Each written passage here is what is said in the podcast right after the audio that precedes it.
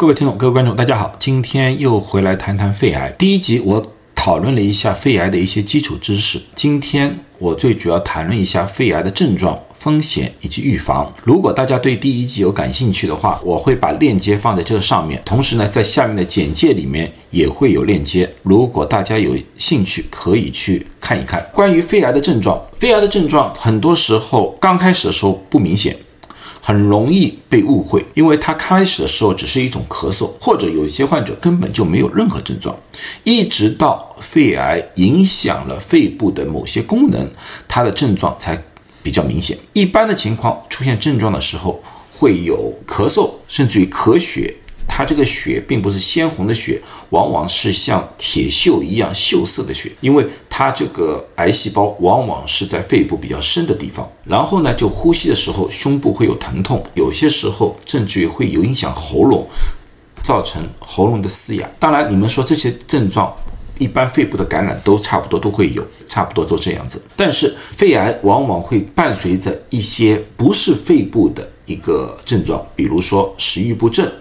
体重一下子减轻或者一下子增重啊！关于体重的问题，我在癌症的最早的讲座里面我也讲过，呼吸急促容易引起疲倦，人比较虚弱，或者说有开始有一种哮喘一样的一种症状啊，这些都有可能是肺癌。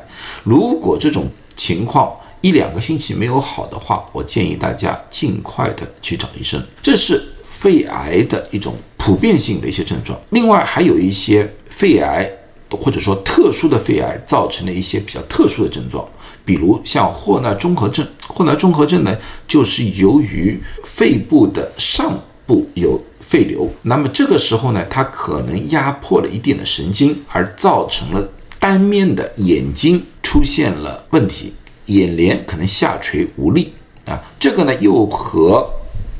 中风不一样，因为很多人说，哎，这种情况和中风比较相似。中风呢，不但是脸部，它还包括了人的四肢都会有影响，而这个呢，往往只影响脸部，因为是肺部的肿瘤压迫了脸部的神经而造成的。然后呢，还有一些呢，就是上腔静脉综合症，包括了脸部、颈部、手臂、上胸部的肿胀，就是像水肿一样的，这也是肿瘤压迫了血管或者压迫了淋巴系统而造成的一种情况来的。啊，另外还有一些其他的，对于一些特殊的肺癌而有的一些症状。那么有哪些患者容易得肺癌？那么大家比较知道的就是抽烟。包括二手烟，那么现在基本上认为百分之八十的肺癌和抽烟有关。那么除了抽烟之外，对人类危害最大的第二个风险就是氡。氡是一种无色无味的，但有一种放射性的一种气体来的。这个广泛的存在于大自然当中，一般我们在室外，这个影响并不很大，因为。它在空气当中很快的就会被稀释掉，对人体的危害非常低。但是这些东西会在室内聚集，对人体造成伤害，特别是家里的地下室。所以说，如果是有人住在一楼或者是住在地下室、车库这种地方的话，要特别小心。那么有些时候，一些天然的石料，比如说。家里的花岗岩的桌面呐，这种啊，都会有一定的氡释放出来，但是量应该是在安全范围之内的。如果大家不放心的话，可以在附近的建筑材料店里面啊去买到这个东西，英文氡叫 radon radon gas test kit，你去买这个测试的东西。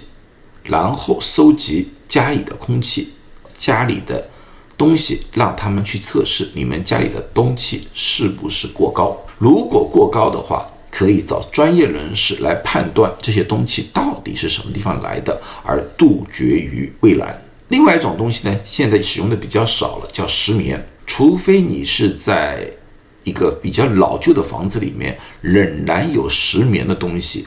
或者说，在某一些特定的地方工作，他有失眠，啊，要不然的话呢，我们现在接触失眠的机会相对来说少了很多。但是如果是老房子的话，也可以检测一下。当然还有一些其他的有害物质，有一些东西是我们无法避免的，就是家族史，就是我们的基因。如果说家里的人三代以内有一个或者几个有肺癌现象的人，可能你们的基因里面有缺陷，这个需要专业的人士进行检查来确定。那么有这些风险，我们知道了，有些东西我们是可以避免的，比如说我们可以不抽烟，或者说不和抽烟的人待在一起。啊，这是一种方法。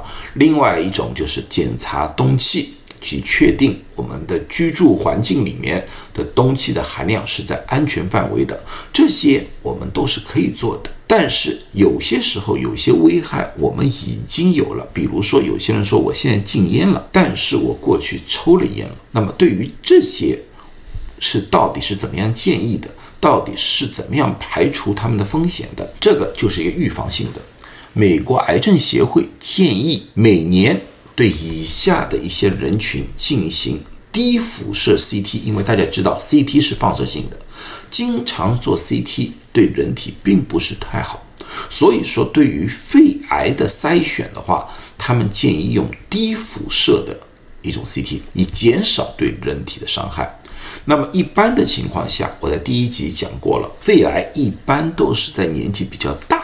而形成的，所以说他们觉得筛选是要在五十岁到八十岁是之间，身体没有不良的情况，但是在过去吸烟过，而且是在过去十五年吸烟过，然后他的吸烟的吸烟史是二十包年，就是每天的香烟的包数乘以吸烟的年数而得出来的。比如说，有一个人每天抽两包烟，抽了十年，那么也就是二十包年了。如果说有一个人每天只抽一包烟，但是抽了二十年了，也是二十包年。一般抽了二十包年的人，他们得肺癌的机会就大幅度的增加。而这些人，我们比较建议每年做一次 CT 的检查，以确定他们的肺部是健康的。好了，今天就大致讲到这里。下一集我就讲一讲肺癌是怎么样分级的。最后，祝大家都健康，谢谢大家。